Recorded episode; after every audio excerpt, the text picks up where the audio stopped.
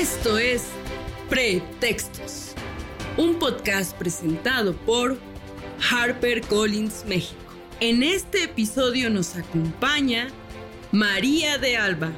María es autora de las novelas Lo que guarda el río, Antes del olvido y A través de la ventana, siendo estas últimas finalistas en el noveno y en el quinceavo Premio Fernando Lara de Novela en España 2004 y 2009. También publicó Memoria y Escritura del Cuerpo, un estudio sobre sexualidad, maternidad y dolor. Es profesora de literatura en el Tecnológico de Monterrey desde hace 26 años. Ocupó el puesto de directora de la carrera de Letras Hispánicas es licenciada en Letras Españolas por el TEC de Monterrey y tiene dos maestrías, una en Estudios Latinoamericanos por la UCLA y otra en Educación por el TEC de Monterrey, donde también hizo el doctorado en Humanidades. Es líder del programa Pasión por la Lectura y directora editorial de la revista Campus Cultura. Fue reportera de los diarios Reforma y El Norte. En 2020 obtuvo una de solo dos becas concedidas en literatura por el Sistema de Creadores de Nuevo León de Conarte. Conozcamos más de la autora, porque el libro solo es un pretexto. En el episodio de hoy, María de Alba nos cuenta más de su corazón extraviado y cómo esta novela ha cambiado su vida desde que la dio a conocer. Es muy interesante cómo la ciudad de Monterrey juega un papel muy importante en su vida profesional y creativa. Yo soy Adro Sandoval y esto es Pretextos. Me gustaría que nos platicaras, hemos sabido, nos has contado este, que un poco de esta historia que en este momento estamos platicando nace en una librería que era tu familia. Eso. Ahí empieza tu amor por la literatura, ahí empiezas a darte cuenta y ahí quieres ser escritora o no. No, la, o sea, la, la, vaya, a mí me gusta la literatura y me gusta leer e incluso escribía desde niña. Desde niña empecé a escribir porque eh, me gustaba en el periódico de la escuela. Una vez mi mamá me animó a un concurso que había.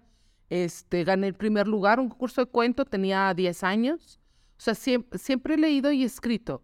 Pero hay que decir que la librería Cosmos, que es el, el centro, el corazón de esta novela, se puede decir, es una librería muy especial porque fue fundada por el exilio español en Monterrey en los años 40, principios de los 40, que es cuando la mayoría del exilio llega, ¿verdad? Casi todos los barcos que llegan de España son del 39 y esta librería se funda por ahí del 42, o sea, muy rápidamente. Entonces, em, los que fundan la librería son dos españoles que se llamaban Justo Lorduy y Alfredo Gracia. Ellos llegaron por Veracruz, bueno, uno llegó por Veracruz, el otro primero llegó a Estados Unidos, pero luego finalmente llegó también por Veracruz y primero fundan en Tampico. Entonces, se me hace también interesante porque muchas veces hay esta mitología en el país que casi todo, o que el, todo el exilio casi está en el centro. Pero hubo gente que de Veracruz no se fue para Puebla y México, sino que se fue para el norte. Y estos fueron de ellos, ¿no? Entonces, cuando llegan a Monterrey, fundan esta librería que se convirtió en un parteaguas para la ciudad, porque ellos eran realmente pues unos intelectuales, tenían una curaduría exquisita de los libros, acabó siendo también galería de arte, y entonces cuando yo conocí más bien esa librería, no fue tan niña, sino ya adolescente, porque ya era cuando yo iba por mi propio pie a comprar libros, ¿verdad? Entonces, eh, sin embargo, cierra en los 90 entonces, eh, todo esto, realmente cuando empieza la novela, es cuando, y así está en la novela, ni siquiera es un gran misterio, me llega a mi correo electrónico una foto de esta hermosa librería que además era estilo Art Nouveau, muy bonita, convertida en un Kentucky Fried Chicken. Horrible, con esa plasta roja encima. Y que yo decía, pero no puede ser que hayan hecho de este edificio un Kentucky, ¿no? Que es lo que pasa mucho en estos edificios hermosos que tenemos también aquí en la Ciudad de México, en el centro, que luego aquella cantera, aquel relieve, el mármol está socavado por esos plásticos horribles que les ponen encima. No tenemos a veces noción del cuidado, la preservación de estos tipos de edificios. Y entonces decidí que iba a contarla, eh, bueno, no es totalmente la historia de la librería, pero un poco, sí, porque está ligada a estos personajes del exilio. ¿no? Nos hemos dado cuenta últimamente que, que Monterrey, como que es semillero de, como tú, de escritoras, este, eh, ¿por qué se, da este fenómeno? ¿Por qué tú crees que es este fenómeno? ¿O crees que exista realmente? Mira, yo, yo, o sea, sí creo que, o sea, sí nos podemos remontar hasta mucho más atrás en el tiempo para hablar de gente que escribe, desde Alfonso Reyes, ¿verdad? Digámoslo así, pues ya es bastante atrás, el principio del siglo XX. Sin embargo, creo que ha habido una explosión más fuerte de escritura del norte que llega al centro en los últimos años. Quiero decirte que en los 80 y en los 90 también había gente que escribía pero hay que decir que publicaban mucho en, em, en ediciones universitarias o en ediciones, digamos, como más independientes, ¿no? ¿Qué es lo que pasa? Que esto se me hace también importante decirlo, o sea, eh, en realidad en este país la mayoría de las cosas culturales, no solo la literatura, se han hecho desde el centro, pero no quiere decir que no hubiera cosas en provincia solo que como no figuraban dentro del catálogo nacional porque no estaban en el centro, pues parecía que no existían. Entonces, creo que es importante aclarar esto porque eh, entonces les debemos a todos estos autores y autoras que abrieron camino, si bien probablemente ah, están un poco oscurecidos sus nombres por el problema que ya sabemos cuál es, ¿verdad? O sea, como todo el mundo editorial está en la Ciudad de México, el que es nacional me refiero, eh, pues ha, sucedido esto, ¿no?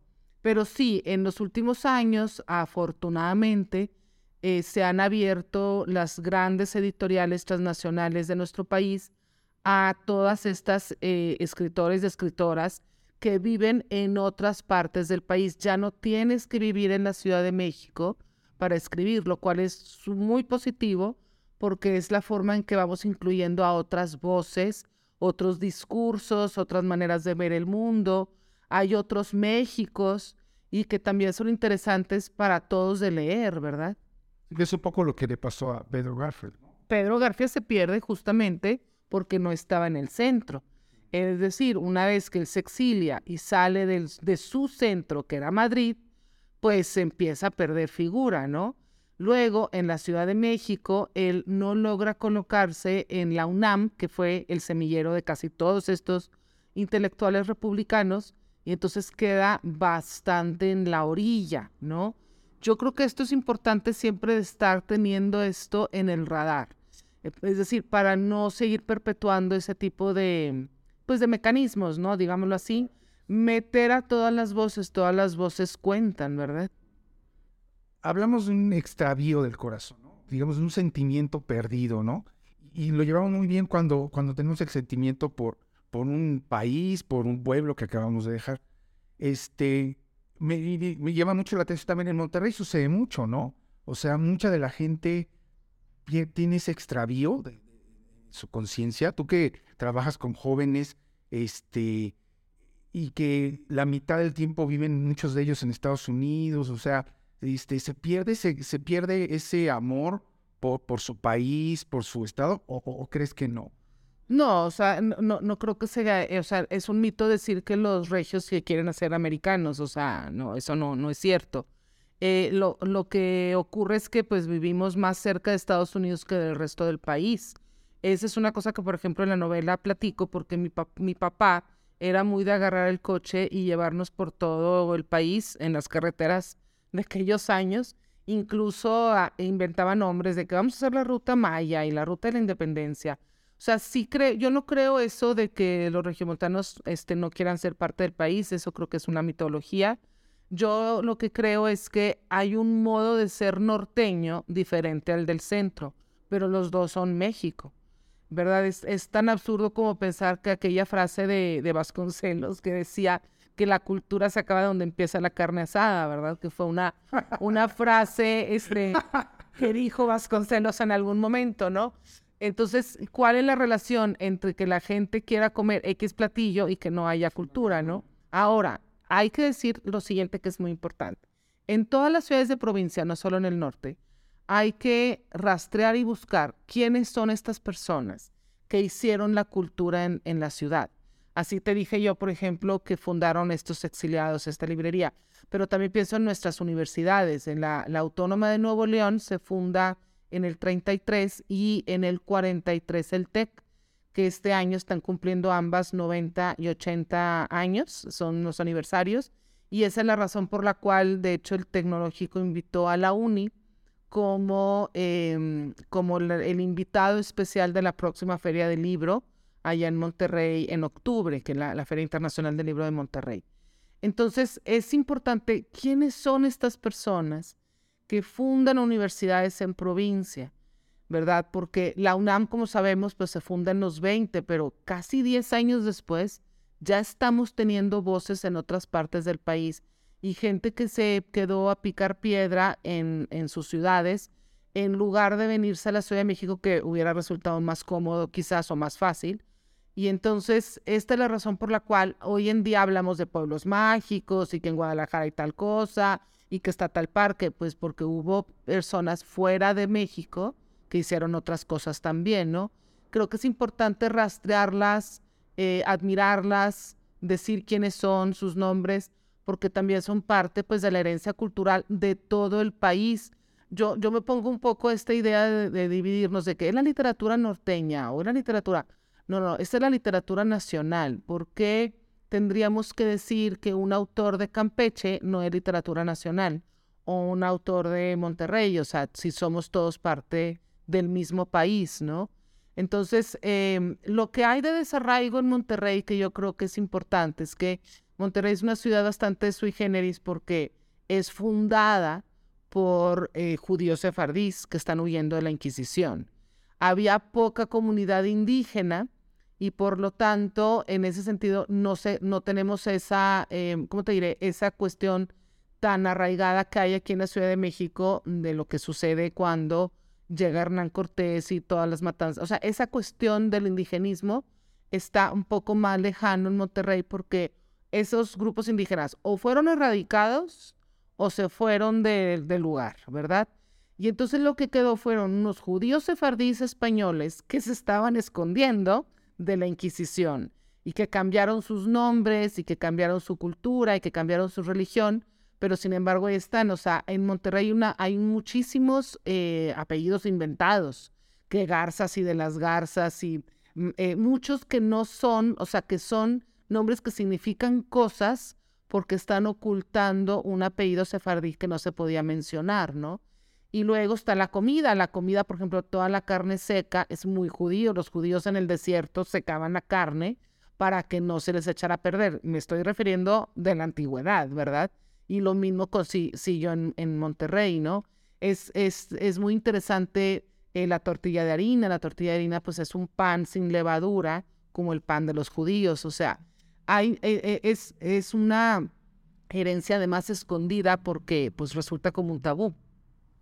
Interesante. Sí, porque eh, ahora nos hemos dado cuenta que con las redes sociales y eso, la cultura y la gente y los artistas y de Monterrey como que están resonando mucho, los, incluso los, este, los cómicos, por ejemplo, ¿no? Las palabras que ustedes manejan ahora ya se están siendo como, eh, como un clásico aquí en la ciudad, por ejemplo, ¿no? Ya, ya hablan, ya hablamos nosotros también de pistear, ¿no? La carne asada, como dices, ha sido como la bandera de. Entonces, sí, sí, sí, está viendo como una revolución cultural de Monterrey, yo siento, hacia, hacia todo el país. Pero bueno, pues qué bueno, o sea, y creo que eso debe pasar, te digo, no solo para Monterrey, sino para todas las ciudades del país, porque pues todas las ciudades del país tienen algo que aportar, ¿verdad? Yo siento que tiene un, un este, tiene mucha información médica. ¿Tuviste problemas para investigar o, o, con lo que nos contabas de, de, tu afección, se puede decir? Ya tenías toda esta información. No. Mira, eh, la novela básicamente pues tiene dos historias principales. Una, la historia de los exiliados, en específico la figura de Pedro Garfias, que es un poeta exiliado español de la generación del 27 que mucha gente no conoce y que acaba, bueno, acabó por todo el país, aquí en la Ciudad de México también vivió bastante tiempo, pero acabó falleciendo en Monterrey y está enterrado eh, ahí. Pero por otra parte, bueno, también la novela tiene este nombre de Un corazón extraviado porque es una metáfora del poeta perdido, pero también es una, una, digamos, una alusión directa, ya no metafórica, a que yo nací con el corazón del lado derecho, que es una cardiopatía muy rara, casi no existe gente que, nazca con un órgano desplazado o en otro lugar. Y entonces, eh, cuando yo nací, pues hubo mucha preocupación. Para empezar, nací prematura y luego con el corazón del otro lado, ¿no? Entonces, este, pero en realidad, este, tuve muchísima vigilancia, o sea, en los primeros años hasta la adolescencia, de cardiólogos y médicos y demás. tengo un archivo médico grande de, esas, de esos años, pero no me afectó realmente. Cuando me empezó a afectar y que sí está relacionado, fue de forma reciente, más reciente, cuando empecé a investigar esta novela, que me detectaron una arritmia cardíaca que está relacionada a la cardiopatía esta. Y entonces como en esa época yo estaba muy enojada porque no podía creer que me hubiera sucedido tantos años después de que me habían dado de alta esto, me puse a escribir sobre eso también y me di cuenta que ambas historias eran de extravíos. Y entonces decidí que era importante hablar de diferentes niveles de extravío, ¿no? Desarraigo de un país, desarraigo de, bueno, desarraigo de, de incluso de un grupo, porque pues él pertenece al 27 pero no está ahí, desarraigo de ciudades porque se, eh, eh, se mueve mucho, y también pues está el extravío de los cuerpos o los cuerpos que médicamente son diferentes. Y ahí, eh, bueno, en este caso yo hablé del, del mío, pero cualquier cantidad de gente que tiene alguna condición este, congénita o que tiene una discapacidad o que tiene cualquier cantidad de cosas. Y todo eso siempre está en el reino del tabú. O sea, nos enseñan desde niños que de las cosas del cuerpo no se hablan, que son privadas, etcétera. Pero resulta que hay un montón de gente que vive la vida con todas estas cuestiones y además sin poderlo externar, ¿no? Entonces, este, decidí que era importante hablar de lo propio para hablar de todos, no nomás de lo mío, sino a través de lo mío, hablar de todas estas personas que quizás no pueden o no han tenido la posibilidad de hablar de lo suyo, ¿no? Vivimos en unos tiempos muy crueles con que, en los que como todo es tan mediático y todo es tan de imagen, que al parecer si no saliste en la fotografía de Instagram perfecta, ya estás este, desechable. Este, y además hay ciertas imágenes que se promocionan como las buenas y las otras personas están fuera del canon. Y entonces eso también se me hace importante cuestionar, o sea, la mayoría de la gente no tiene esas, esas figuras o fotografías de, de revista, porque, porque todas esas personas tendrían que estar marginadas, ¿no? Entonces creo que este es un tema también, este, vaya, vigente, mm, totalmente, ¿no? ¿Cuál, cuál crees que sería tú el, el, extravío más importante para, para una persona? O el dolor más importante. Yo creo que la, la pérdida de un, de un familiar cercano, ¿no? O sea, la muerte de alguien, sobre todo pienso la, la gente que pierde un hijo, alguien muy joven. Creo que siempre la muerte de alguien muy joven es mucho más dolorosa que, la pérdida de una persona mayor de edad. Entonces, yo creo que eso, o sea, eso no, no tiene, o sea, es una pérdida tan profunda que marca a las personas, ¿no? Este, en el caso de, de Pedro Garfias, creo que el desarraigo es más como una melancolía, eh, una melancolía por el país que se quedó del otro lado, por los amigos que no se pudieron reunir, eh, por una España que él había pensado que iba a ser y no sucedió, porque duró muchos años la dictadura franquista y entonces tampoco pudo regresar. Eh, él fue además soldado. Entonces, como fue soldado republicano, la tenía todavía más complicada para regresar, o sea, proscrito totalmente, o sea, iban a fusilar, qué sé yo, ¿no? Sí. Este, al tener el contacto con el público, eh, ¿te ha hecho saber algo que tú no esperabas del libro o fluyó como tú esperabas? Fíjate que hay cosas que me han sorprendido mucho y para bien, fíjate, por ejemplo, eh, cuando yo estaba en estas épocas que te decía de la librería Cosmos muy joven, muy joven, y que los profesores de literatura te decían, no, es que aquí hay un poeta enterrado en el Panteón del Carmen que vino de España, de los del 27. Pues yo pensaba realmente que pues, casi nadie sabía esa historia, o sea, que, que nadie iba a saber quién era, ¿verdad? Y a mí me, se me hacía muy triste y, y desconsolador que una persona acabara, yo decía, imagínate, enterrado aquí, ni quien se acuerde de él, ¿no? O sea, fuera de su país, y aparte en un lugar muy apartado de México, o sea, en el norte, mm, o sea, se me hacía que era, era muy triste eso, ¿no? Y, eh, pero no, o sea, resulta que cuando lo investigo eh, y lo empiezo a escribir y se publica la novela, pues resulta que no era tan desaparecido. Me ha tocado gente que me, me dijo, yo lo leí en la UNAM, yo sabía de él, es que mi familia vino del exilio y, y hablaban de él gente que, por ejemplo, Mónica Lavín encontró en su casa un libro de original de Pedro Garfias del 53 que tenía su papá. la, mamá de, de, Mónica es este, exiliada. Em, Rosa Beltrán fue la que me dijo que lo habían leído en la UNAM. Este, Pedro Ángel Palou, por ejemplo, que me presentó en Phil Guadalajara con Rosa, me dijo, oye, yo estuve en la Cosmos de Chavo, sí, estaba padrísima esa librería, era hermosa, conocía la librería, ¿verdad? Y entonces Elena Poniatowska también conoció la, a, Pedro Garfias, me dijo que había platicado mucho con su marido y hasta me dijo que en Puebla. Entonces, pero lo que muchos de ellos no sabían es que estaba enterrado en Monterrey, no sabían qué había pasado con él después. Por supuesto, no se ha vuelto a editar su poesía. La poesía, los que le, los únicos que han resguardado mucho su memoria, y hay que decirlo, en la Universidad Autónoma de Nuevo León.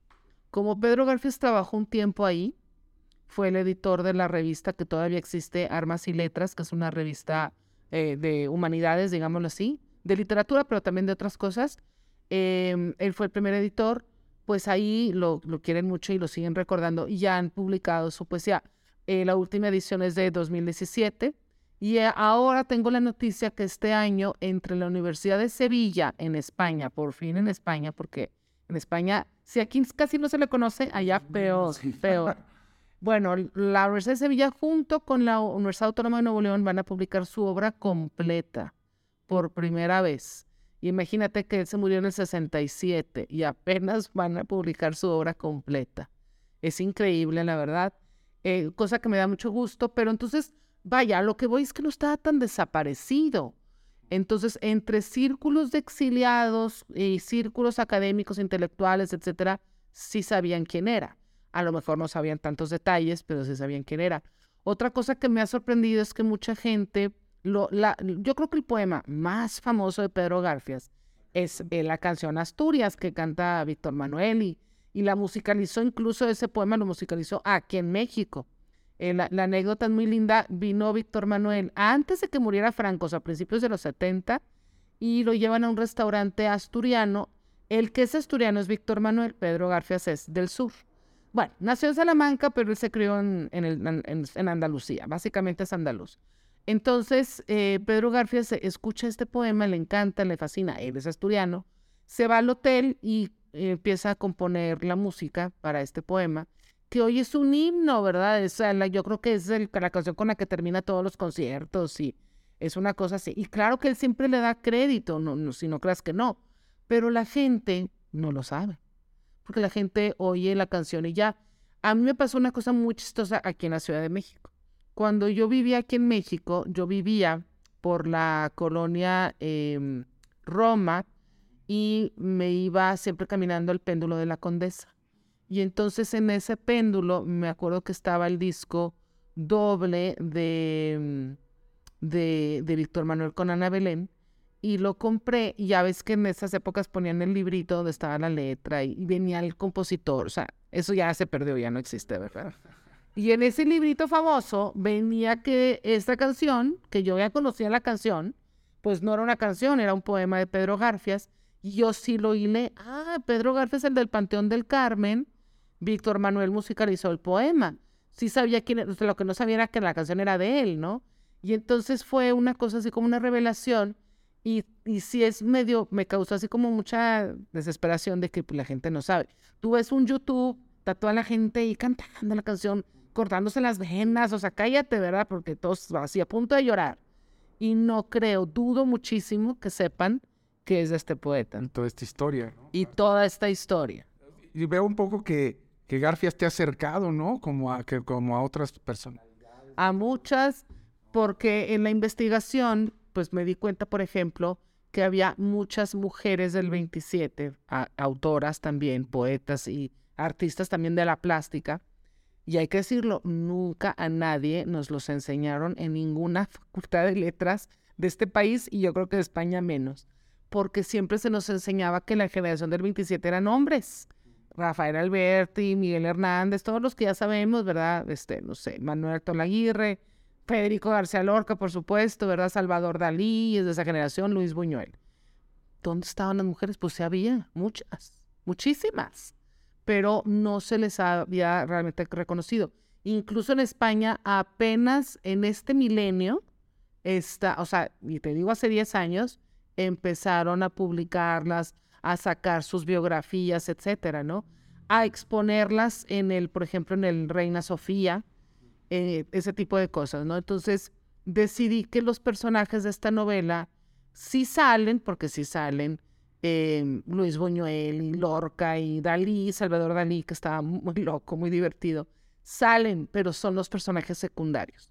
Los que están en primer plano son las mujeres del 27 y Pedro Garfias, todos los que nadie conoce, ¿verdad? Porque creo que es importante hablar de, los demás que es lo mismo que te decía hace rato, o sea, porque siempre vamos a hablar de los mismos, porque no vamos a reconocer otras voces fuera de las das canónicas o las del centro, etcétera, ¿no? Y son otras formas además de revalorar una época.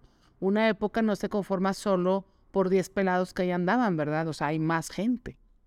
Ah, pues qué interesante, pues este, hacer, aparte de ser una novela, ya, le estás dando voz a, muchas, muchas voces que se quedaron ahí ocultas, ¿no? y esto. ¿Qué sigue después de esta novela? Para, incluso siguiendo esta línea, ¿no? De, de, de, de las, voces que has, o de las gentes que, que, has podido este, contactar, y yo creo que hasta historias, ¿no? Han, han resurgido. Bueno, una historia muy linda, que esta te a contar antes de pasar a, a lo que sigue. Eh, presenté esta novela cuando salió recién, en septiembre, en el Ateneo Español, además de en la Gandhi, pero en el Ateneo Español. Y el Ateneo Español pues se funda por el exilio de este país, ¿no? Entonces el público que estaba ahí eran o hijos o nietos del exilio. Ya exiliados prácticamente no hay, ¿no? Entonces estaban ahí, pues un salón muy bonito, etcétera. Entonces, eh, pues presentamos la novela, hablamos del barco en el que se vino Pedro Garfias, que es un barco muy emblemático, que es el barco El Sinaya, porque ese barco es de los que eh, directamente mandó Lázaro Cárdenas. Incluso Lázaro Cárdenas fue al puerto a recibir ese barco junto con Negrín, que era el presidente republicano de España, que ya se había venido a México. Entonces ellos dos recibieron a ese barco. Sí, ya está, ya está. Hay, y hay muchísimas fotografías. Eh, hay fíjate que una cosa muy linda de ese barco es que en ese barco venían unos fotógrafos. Está súper documentado. Hay miles de fotos del Sinaya, de los carteles que traían y todo eso, ¿no? Bueno, entonces, eh, eh, bueno, resulta que en este barco, que se tardó como unos 10 días en llegar, a mitad del océano, nació una niña. Y los diplomáticos que traían el barco eran Fernando y Susana Gamboa, eh, unas, bueno, unos personajazos los dos, y traían el barco al triple de la capacidad. Tú imagínate, o sea, todo como reordenas, la comida, la limpieza con tantísima gente, ¿no? Y eh, a Susana Gamboa, la esposa de Fernando Gamboa, les ofreció clases para que entendieran cómo se manejaban las cosas en México, porque no sabían prácticamente nada de México, muchos, ¿no?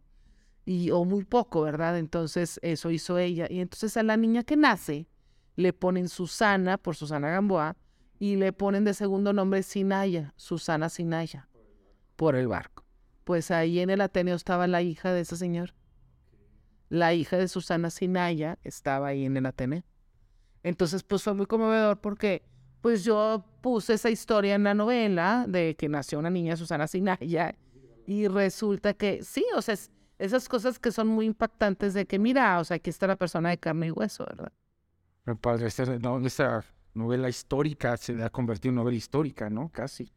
Pues sí, un poco. Yo digo que es una, em, o sea, tiene muchos elementos históricos porque hay muchísima investigación detrás, pero no todo se puede decir que sea exactamente literal, no. Sobre todo, muchas de las cosas, por ejemplo, de las personas que conoció, los lugares donde estuvo con las fechas, sí. Pero ¿qué pensaba Pedro Gafias? ¿Qué pensaban así sombrero? Si se escribió una carta con no sé quién.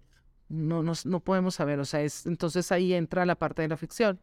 Entonces, y fue además, hay que decirlo, muy difícil la investigación porque no son personas tan conocidas, no hay biografías de ellos. Yo tuve que rastrear tesis de doctorado, artículos periodísticos, cosas que no, o sea, sí ahondan, pero a lo mejor no totalmente. Las tesis de doctorado fue lo que más me sirvió, porque sí hubo investigadores, uno en específico que hizo su tesis en la Complutense de Madrid, que hizo una investigación doctoral muy exhaustiva de este señor. Incluso vino a Monterrey a entrevistar a la gente que lo había conocido. En los 90 todavía había mucha gente viva. Y es bien conmovedor eh, este caso, porque este eh, académico, cuando finalmente defiende la tesis y todo en Madrid, le manda al dueño de la Cosmos, el señor Alfredo Gracia, la tesis. Como un detalle, yo me imagino, ¿no? Pues Alfredo Gracia, yo creo que en su desesperación por conocer a más, que la gente conociera a Pedro Garfias, la replicó y la vendía en su, en, la, en su librería como si fuera libro. Bueno, a tal grado que a mí me llegó la misma tesis de dos personas diferentes. Debe haber ahí varias circulando, ¿no? Este, pero sí, es extraordinario, ¿no? Y entonces, este, pues sí, o sea, sí, sí me sucedió eso, este, que creo que es este, interesante, o sea, se volvieron realidad algunos de los personajes que están ahí. La otra cosa que me pasó muy rara, esta sí está todavía más rara. La última, eh, la última, digamos, pareja, bueno, relación amorosa que tuvo Pedro Garfias es una mujer que se llama Roberta Gold, eh, de origen eh, norteamericano. Una mujer que, pero, que, sin embargo, sabía muy bien español, que trabajó y vivió mucho tiempo en México. Y ella conoció a Pedro Garfias. Y estaba documentado esto en la tesis y no sé cuánto, y que incluso lo, lo animaba con ciertas cosas que él hizo, etcétera. Y bueno, esto es lo que es este fascinante. Pues yo pensaba que sí había mucha diferencia de edad, pero yo dije, no, pues unos 20 años la de haber llevado, no sé. No. Viva a 40, ¿no? 30 y todavía vive. 30 y todavía vive y me mandó un correo. Roberta Gould me mandó un correo desde Nueva York. Que yo no lo podía creer porque te lo juro que yo pensé que a todos se habían muerto porque, pues, o sea, o sea, Pedro Garfield nació en 1901, pero esta mujer es de los 30. O sea, él le llevaba a ella 30 años. Entonces, por eso, claro que todavía vive y la señora no ha cumplido ni 100. O sea, digo, está ya muy mayor, pero tiene como 93 años, una cosa así. O sea, sí está viva. Entonces, eso fue súper sorprendente que ella se enterara del libro, consiguió mi correo, me mandó un correo, o sea, es así como, wow, o sea, qué raro. Y, y bueno, estás contando ahora qué sigue después de la... Ah, bueno, de lo que sigue. Ahorita eh, ya terminé, eh, porque bueno, durante la pandemia tuve más tiempo para escribir y eh, la novela que tengo en puerta, em, bueno, tentativamente se va a titular Todo lo que no sabemos y está situada en la Guerra Sucia en, México. Y de esa época, esa época se ha contado bien mal, este, porque o se idealizan así como a unos o a otros, ¿verdad? Y entonces esta es la época en la que se forma la Liga 23 de septiembre, este, tienen, eh, pues entran en acción más o menos entre el 72 y el 74. Eh, hay, hay, hechos relevantes, por ejemplo, yo encontré, y eso se me hizo muy interesante, el único avión que se ha secuestrado en México lo secuestró un grupo guerrillero en Monterrey. Era un avión que venía a la Ciudad de México y se fue a Cuba con los pasajeros, con los pasajeros. la paz. Está muy interesante. Pues no, fíjate que ellos yo creo que pensaban que Fidel Castro a lo mejor los iba a ayudar o algo. Y, y, el gobierno cubano regresó a todos porque yo creo que no tenían, no querían tener problemas con el gobierno mexicano eh, en esa época hasta Echevarría, mandaron a todos de regreso. Este, pues hubo los asesinatos de Eugenio Garzazá en Monterrey, pues que es el fundador del TEC y pues un empresario muy prominente de la cervecería Cuauhtémoc. Y en Guadalajara asesinan a Fernando Aranguren, que también era un empresario más que mucho más joven. O sea, es interesante que eh, don Eugenio era un señor de arriba de 80 y este Aranguren era, tenía unos 40 y pelo de años, ¿no? Entonces está eso, pero em, mi novela también tiene que ver con una cuestión un poco personal porque eh, una hermana de mi mamá fue a, ella, su marido fue asesinado por la Liga 23 de septiembre en el 74. Y entonces, pero aquí lo interesante de ese caso es que no se sabe mucho, no se sabe, bueno, casi nada, encontré las notas periodísticas, pero el archivo policial está perdido. Las notas periodísticas sí hablan de que era el grupo guerrillero, todo eso sí, pero el, el archivo, quién lo escondió, dónde está, nadie sabe. Y no queda la teoría del empresario con él, porque él no era una persona así súper prominente ni nada. Entonces hay muchas teorías de que si él era parte de la guerrilla, lo traicionan, que si era pues, fue una equivocación. O sea, hay muchas teorías, pero no hay nada claro porque el archivo además se perdió. Pero bueno, nosotros como familia, pues la, mis primos quedaron huérfanos de papá niños, lo cual fue tremendo, ¿verdad? Entonces está la, esa historia en el marco de todas las historias de la guerra sucia. Por supuesto que es horrible también todos los desaparecidos, gente que aparecía de repente ahí aventada en un matorral.